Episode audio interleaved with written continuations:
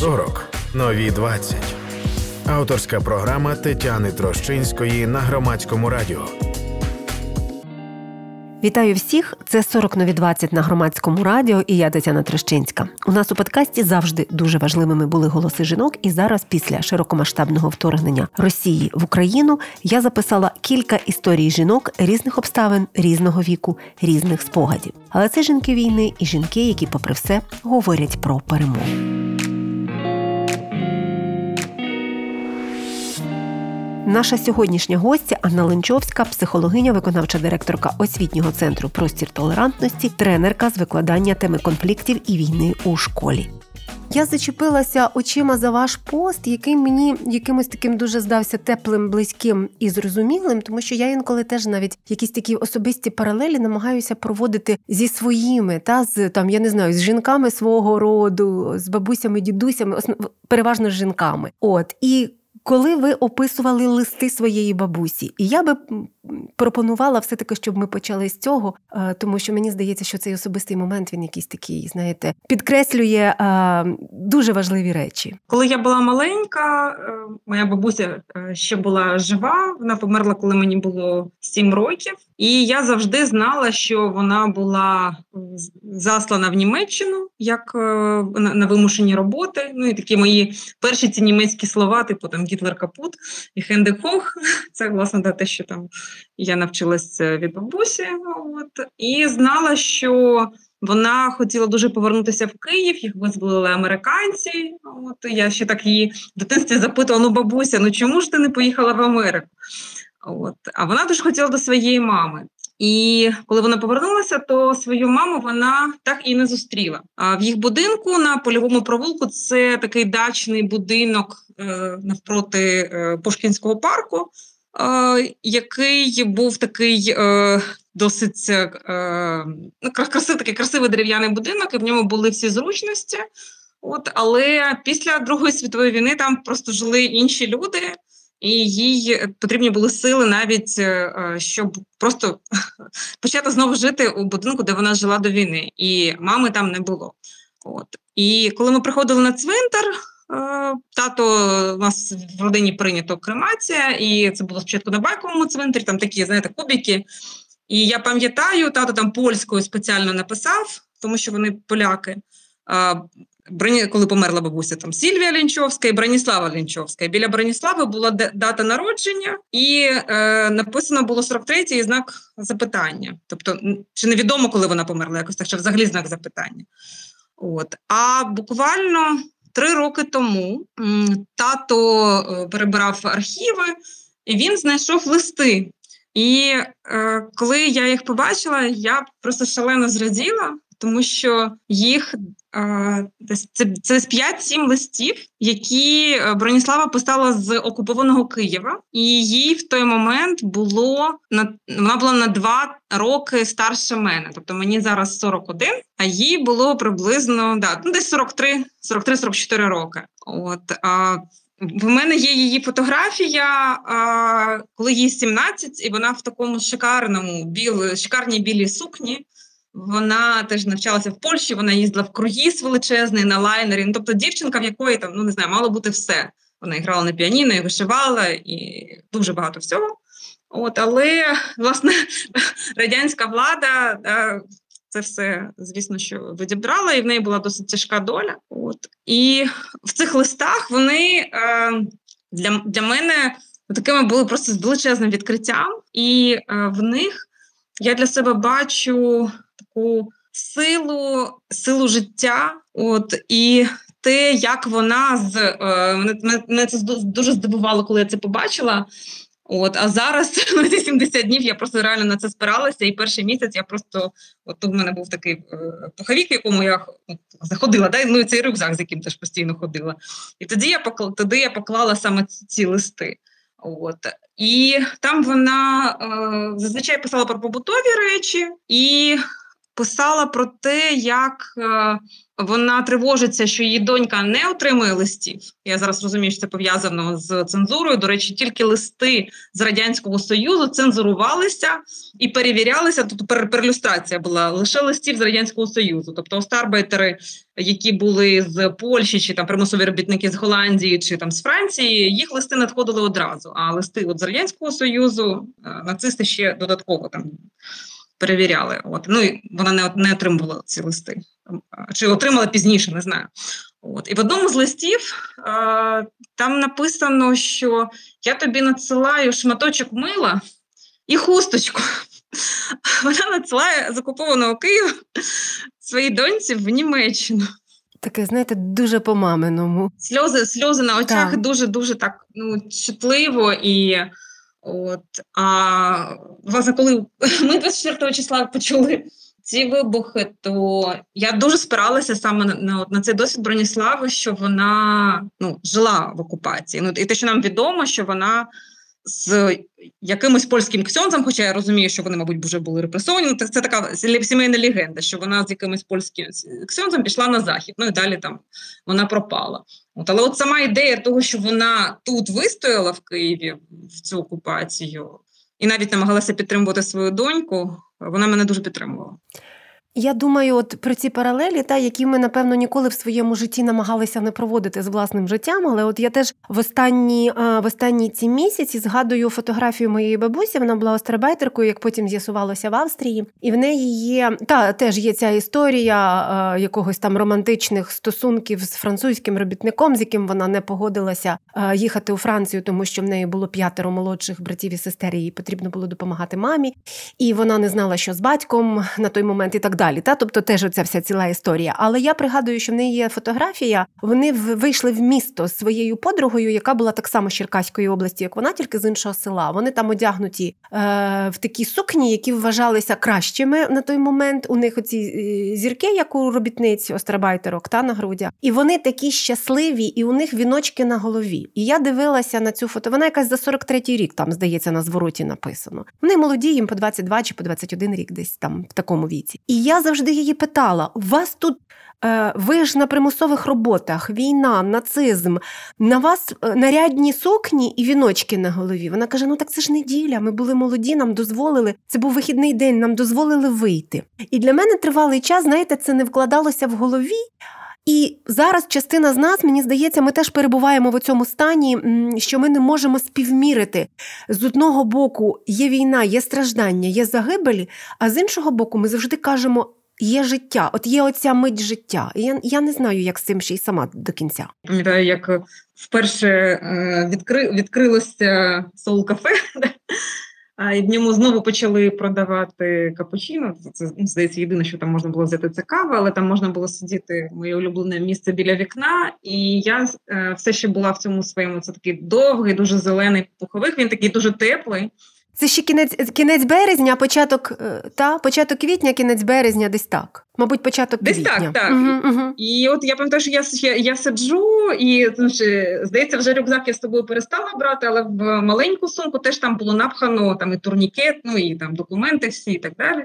От і я дивлюсь на вулицю і помітила одну жінку. Вона була на підборах в такому зеленому костюмі з орнаментом, з зачіскою, і ще якась така в неї теж дуже дуже цікаве коротке пальто в неї було. Я так на неї зачаровано дивилася, і потім думаю, ну так цікаво, ну що ми ж обидві, в принципі, тут ну, в Києві ну, вибрали залишитися. Е, я ну, роблю свою справу на освітньому фронті. Вона, мабуть, ще щось е, своє е, робить. Але моя робота зараз, ту, яку я роблю, вона не вимагає від мене ну, бути там у такому напіввійськовому одязі. От і власне здається, це було тим моментом, коли я е, знайшла, ну тобто змінила змінила речі, і я почала одяг... мені захотілося одягати інші речі. У мене запитання не такі суперпрактичні там для сховища. Ну так, так. В мене до вас зараз запитання якраз як до психологині а, в цьому сенсі.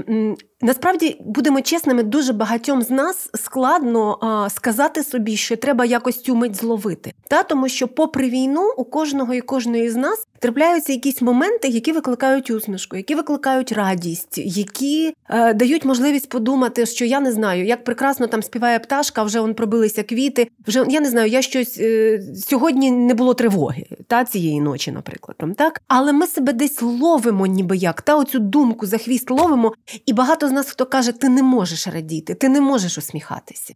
Так, е, з'являється навіть усмішка, імпульс до усмішки, а потім угу. таке оп, як е, як стіна, чи як така гільотіна, навіть певна, яка тебе так ух, зсередини сама себе хапаєш. Е, а а ми а ми можемо, та? От ми ми можемо це робити. Це я не знаю, нам це потрібно, це правильно. Тобто, як з цим боротися, жити, що собі казати, чи не собі, е, не знаю. Угу. Мені здається, що важливо взяти до уваги, що зараз це довга дистанція. Так, тобто це вже більше більше 70 днів, так і скоріше за все, що це довга дистанція. Для того, щоб витримати на довгій дистанції, нам потрібні ресурси психологічні в першу чергу, да, тому що завдяки там своєму ментальному здоров'ю ми можемо і працювати, ми можемо і допомагати іншим, і там виховувати дітей і так далі. Нам треба бути ментально здоровим. От і власне для цього потрібно підзаря... підзаряджатися. І е, помічати, коли я знаходжуся в стані гострого стресу, це абсолютно нормальна реакція. Нормальна реакція бути напруженою, або навпаки, бути в такій сильній апатії, в такій. Е, деякі в мене бувають майже кожного дня такі періоди, я називаю їх яма, коли я дуже виснажена і там просто нічого не можу робити. От і якщо я в цей момент значить, починаю помічати, що в мене от зараз, е, наприклад, такий стан, що я починаю втомлюватися, і це як правило втома, яка така дуже різка, вона навалюється. Але коли я це починаю помічати, коли тільки початок, і я даю собі можливість просто лягти, або в цей момент там не читати новини чи не працювати. Буквально півгодини інколи вистачає. Я знову перезавантажую, так би мовити, е, під час цього відпочинку свою систему. От так само з нашим навпаки станом вімкненості. Да? От цей, мені здається, що цей стан, коли ми себе ну так смикаємо, да? що це пов'язано якраз з другим станом нашої. Е, лімбічної системи це стан, коли ми ввімкнені, коли ну так можна це уявити, як червоне світло, ну, така сирена, тільки в нас в голові, яка починає звучати, і це теж недобре, да тому що ну це нормально, і це наше тіло так захищається. Але якщо ну прямо зараз, в даний час, е, ми знаходимося на своєму там, робочому місці чи йдемо на прогулянку, і на цій прогулянці є гарні квіти, то важливо змогти їми милуватися а не е, смикати себе. Перша реакція, особливо коли стрес, тиск е, цього всього ситуації, війни, е, переживань таких такий сильний, ти кажеш, і що це допоможе? Да? Твоя перша реакція це протиставити глобальну перемогу маленькій усмішці, усмішці щодня. Так, і це є великою проблемою, тому що ти розумієш, що глобальна перемога може бути відтягнута в часі, а маленька усмішка щодня, що вона допомагає. І от мені здається, що цей крок перший він дуже важливий, але ж але ми, але ми люди, і ми собі часто не даємо його зробити, правда? 40. нові 20. Це 40 нові 20 на громадському радіо. Я Тетяна Трощинська. Наша гостя сьогодні Анна Ленчовська, психологиня, виконавча директорка освітнього центру простір толерантності. Далі говоримо про те, кому потрібні наші особисті історії у час, коли ми переживаємо складні чи травматичні події. Навіть наш Фейсбук, Інстаграм, там я не знаю, хто які соцмережі веде в щоденному чи там щотижневому режимі. От це теж можна сказати, що це частина сучасного такого прочитання оцих воєнних щоденників. Так, я я, я думаю, що абсолютно, і це це ще дуже цікава, е, дуже дуже цікава е, така е, фрейм, такий да, через uh-huh. рамка, через яку ми можемо розглядати соціальні мережі. Ми нещодавно з колегою з дому Анни Франк, Норбертом Гінтерляйтнером і моїм колегою, вчителем Олександром Войтенком, проводили такий вебінар про щоденники під час війни. І якраз Норберт, наскільки він дуже багато років працює саме з історією Анни Франк. А, І також він посилався на інші щоденники. Він говорив про те, що щоденники писалися в якийсь момент для того, щоб їх прочитали. А Анна, взагалі, в якийсь момент свій щоденник переписала І вона е, в деякі дні займалася тим, що вона спочатку переписувала старе, а потім писала запис за тиждень. Чому вона хотіла бути відомою? Вона хотіла стати журналісткою, щоб її щоденник опублікували, і вона його переписала. А потім вже те, що ми знаємо, це те, що батько редагував, і батько з двох версій там вже зібрав. От. Тобто, да, те, що я хочу сказати, що такий щоденник під час війни да, часто пишуть все ж таки не тільки для себе, а щоб хтось прочитав. От. А соцмережа да, вона дає свій такий з одного боку. Е, ну, гарна була ідея в тому, що там люди можуть відреагувати, ти це можеш одразу отримати. Ну, але з другого моментальний боку, я теж думаю про те, окей, а що я можу там навіть зі своїх радостей щоденних, е, чим я поділюся в приватному повідомленні, а про що я напишу в соцмережі? І взагалі, яка буде моя стратегія? От чим я буду ділитися? Угу. І я так для себе думаю про те, що все ж таки мені хочеться більше ділитися ну, якимись такими ресурсними моментами. От. Але там, наприклад, коли з'являються сумніви, чи коли з'являється такий от стан там байдужості, апатії, чи там ненависті навпаки. Ну це ж теж важливий мій стан. Але чи хочеться що я поділитися хочу ямою? Так? через нього? І тут, е, а, а на на внутрішньому рівні, от що це допомагає? Я не знаю, наприклад, страх. От якщо поділитися, ну багато з нас боїться. Та, може, це дуже непопулярна думка, а більш популярна думка в публічному просторі говорити про героїзм, але ж ми свідомі того, що не всі герої героїні. Та є багато звичайних людей, дуже цивільних у своєму сприйнятті світу, вихованих так. Так, для яких важко примиритися з самою думкою війни, і навіть важко примиритися з самою е, е, самим почуттям ненависті в тій гострій формі, у якій в багатьох з нас воно з'явилося. Ми, ми, ми, ми незвичні. Частина з нас максимум в черзі могла з кимось посваритися. Так? І тут е, ми отримуємо от оцей такий величезну суміш почуттів. От і разом з тим, е, ну і разом з тим, і ми не знаємо, що далі робити. От що написати, що я боюся? Ну ні, нібито та написати, що я ненавиджу, не всі готові. І, і це мені здається така так складно. Чи помагає це, якщо писати? Так, власне, дослідники е, і е, психотерапевти, і кризові психологи говорять про те, що важливо писати або малювати. Наприклад, е, мені особисто дуже допомагає малювати. Я відвідую групу підтримки, яку для нас латвійські психотерапевти організували майже з перших днів. От і одна з них арт-терапевткиня, і ми з нею почали малювати. І це просто щось неймовірне. Тобто, в мене є декілька малюнків там з люттю, і вони просто дуже страшні. Я навіть вішала їх на дверях в себе в квартирі, поки сусіди не приїхали. От. Але ну тобто е, я кажу про те, що це важливо робити, але ну питання про соцмережі мені здається, що треба розділити ці, ці дві речі. Що дуже важливо ну намагатися, хоча б для себе чи для когось е, не знаю, знайти когось зі своїх друзів, з ким я можу ділитися страхом, з ким я можу ділитися ненавистю.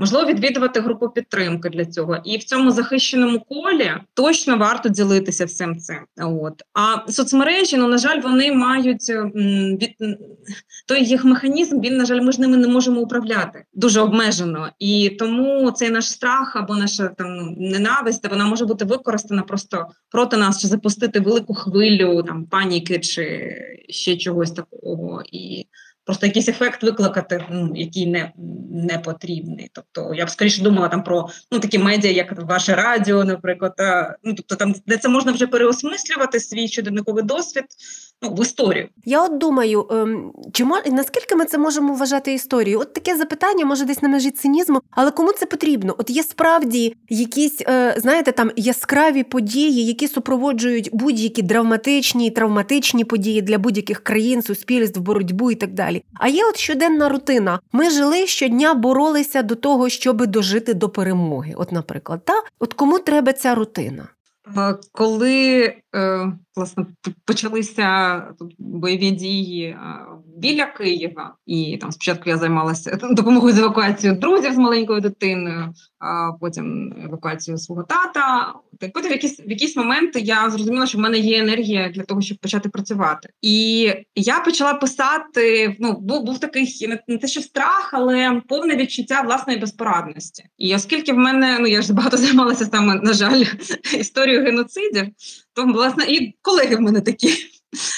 І е, на щастя, трапилося теж е, колеги, власне, європейські колеги, американські мало чим могли зарадити, ну тому що вони всі працювали вже в постконфліктних е, суспільствах. І найбільшу допомогу мені спочатку надала там колишня моя клієнтка, журналістка з Босн з Боснії, яка просто щодня там, ну, по-перше, мене питала, і по-друге, вона теж там сконтактувала мене з кількома людьми в Боснії. А потім колега з Руанди, який е, перше підтримав мене. А по-друге, він сам він написав про вчителів українських, які ну, ми тоді хотіли підтримати на той момент. що Зараз на кож... Ну, на вчителі тримається людство, і той вчитель, який зараз може проводити урок чи просто зустрітися зі своїми учнями, він тримає людство і людяність. От і я це дійсно я це дійсно зрозуміла. Так само людство тримається на е, тому водії сміттєвози, який забирає сміття, да, і в нас ну не брудно під будинком зараз. Да, на тих, хто там траву косить, на тих, хто продає в магазині нам продукти. От і це дуже дуже важливі складові. І я це от е, я це дуже дуже сильно відчула.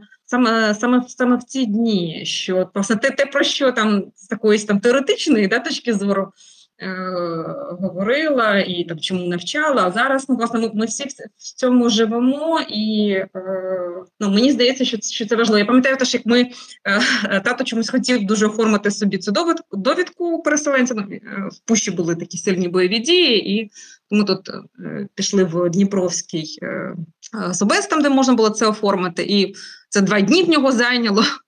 От і я Е, не дуже люблю стояти в цих чергах. Я пішла просто в місцевий такий торговий центр, і там з того великого торгового центру працював магазин Сільпо. І там ці продавчині ну тобто ще стріляли біля Києва. Але вони були такі спокійні, вони були такі привітні, і це на дві години мене дуже дуже сильно підтримало.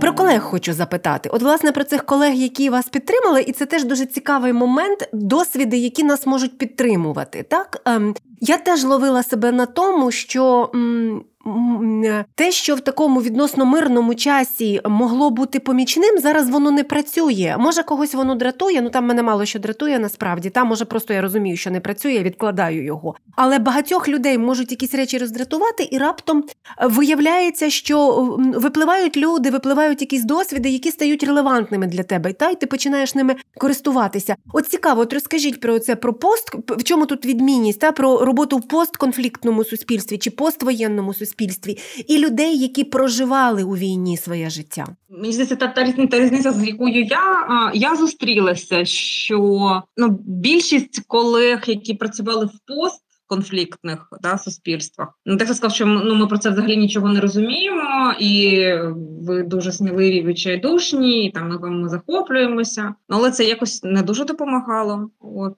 а, І інші колеги надіслали просто дуже багато, ну прям там 10-20 якихось різних сайтів чи чи примірників. Я на це все дивилася. В мене було ресурсу там не знаю, на одну годину. От. А колега з Руанди і теж там, декілька колег з е, Нідерландів, е, власне.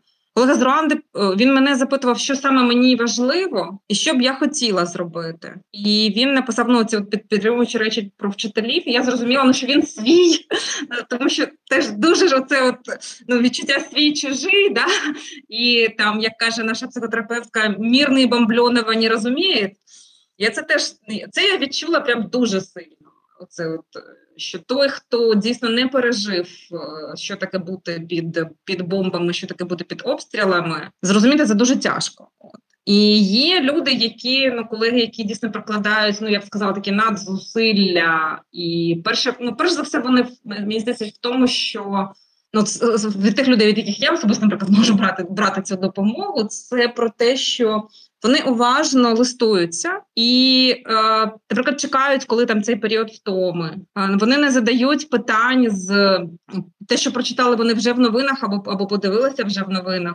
Вони про це додатково мене не не, не коперсають. Хоча б не переказують та цих новин. Так, е, вони одразу сказали, що ми дуже хочемо дієво підтримати. От, будь ласка, можна там гроші, можна особисто тобі, можна твоїй організації.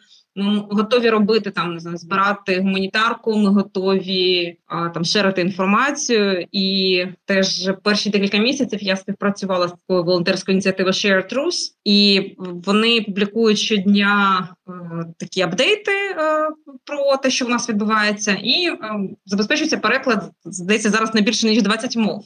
І мої знайомі перекладають це на данську мову і на їдиш, е, тому що мій колега він е, амстердамець, але він фахівець з їдишу. Він такий абсолютно кабінетний, знаєте, фахівець е, з їдишу.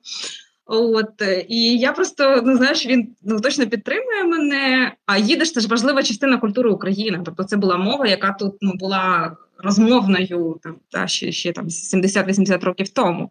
І е, декілька тижнів на їдеш, особливо під час Пуріму, були найбільші завантаження, коли люди діляться своїм досвідом під час війни, але лише тоді, коли ти про це запитаєш їх. Тому що, наприклад, коли я запитала боснійців, скажіть, будь ласка, що ж ви там робили з вашими учнями? Як ви ці заняття проводили? Там ж діти бояться, там що робити?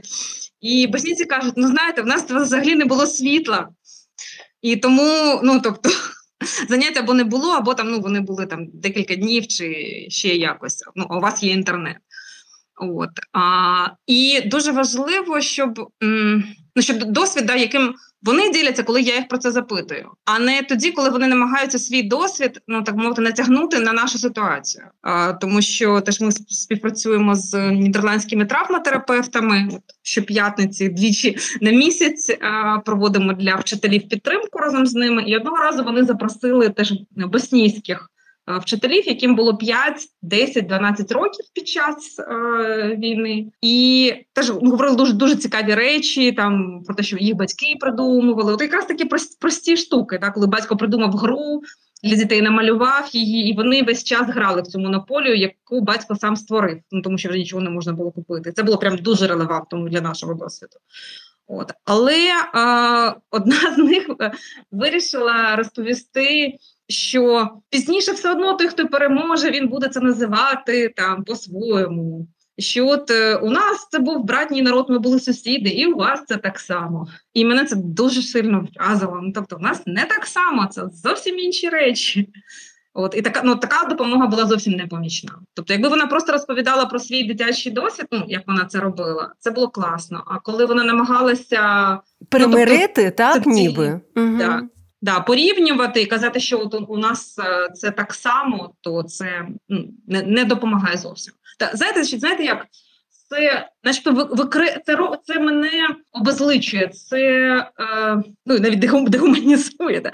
Забирає mm -hmm. у мене мою можливість бути тут, е, ну в цьому там осадженому Києві, скажімо так, в тому своєму досвіді, в якому зараз я знаходжуся, коли мені намагаються розказати, який в мене досвід. Це то власне не, не, не моя а, ідея, але от Ірина Голуба, це латиська психотерапевтка, яка і е, теж проводить вебінари, групу підтримки з нами. Дуже важливу річ е, вона сказала, коли, коли працюєш. З родинною історією, і ну, зокрема, я в своїй родинній історії знайшла цю опору, на як, е, яка мене підтримувала. Але можуть бути люди, які, наприклад, зовсім нічого не знають зі своєї родинної історії. Так? Ну, Саме тому, що ми живемо в цьому посттоталітарному суспільстві, в якому дуже багато замовчувалося uh-huh. репресій і е, військових справ. То є люди, які взагалі не знають ну, нічого там далі е, там, своїх батьків. Так? Ну, ну і, наприклад, якщо батько теж був в Афганістані, теж ну, не, теж можуть не знати там ну, багатьох деталей. Да? І що важливо тут, яка тут може бути рекомендація? Тому що всі опори зараз руйнуються, і е, рекомендація в тому, щоб почитати ці історії з минулого, які є в інших людей. Можуть бути художні книги, це можуть бути біографії, наративи і вибрати, яка історія тобі відгукується, яка історія зараз саме особисто для тебе вона є допоміжною, і на неї спиратися, і зробити її своєю опорою, тобто створити собі свою опору, що от я буду спиратися на цей досвід, тому що все одно він культурно був у цьому суспільстві, він був на, на, на цій землі. Важливо. Да? Тобто е, не те, що в мене там цього не цього немає, і ще зараз в мене це все зруйнувалося. а Що я можу собі створити нове. Це був подкаст «40 нові 20» на громадському радіо. Я Тетяна Трещинська. Ми говорили з Анною Ленчовською, психологиною, виконавчою директоркою освітнього центру простір толерантності, тренеркою з викладання теми конфліктів і війни у школі. Слухайте, думайте. 40. Нові 20. Автор програми Тетяна Трощинська на громадському радіо.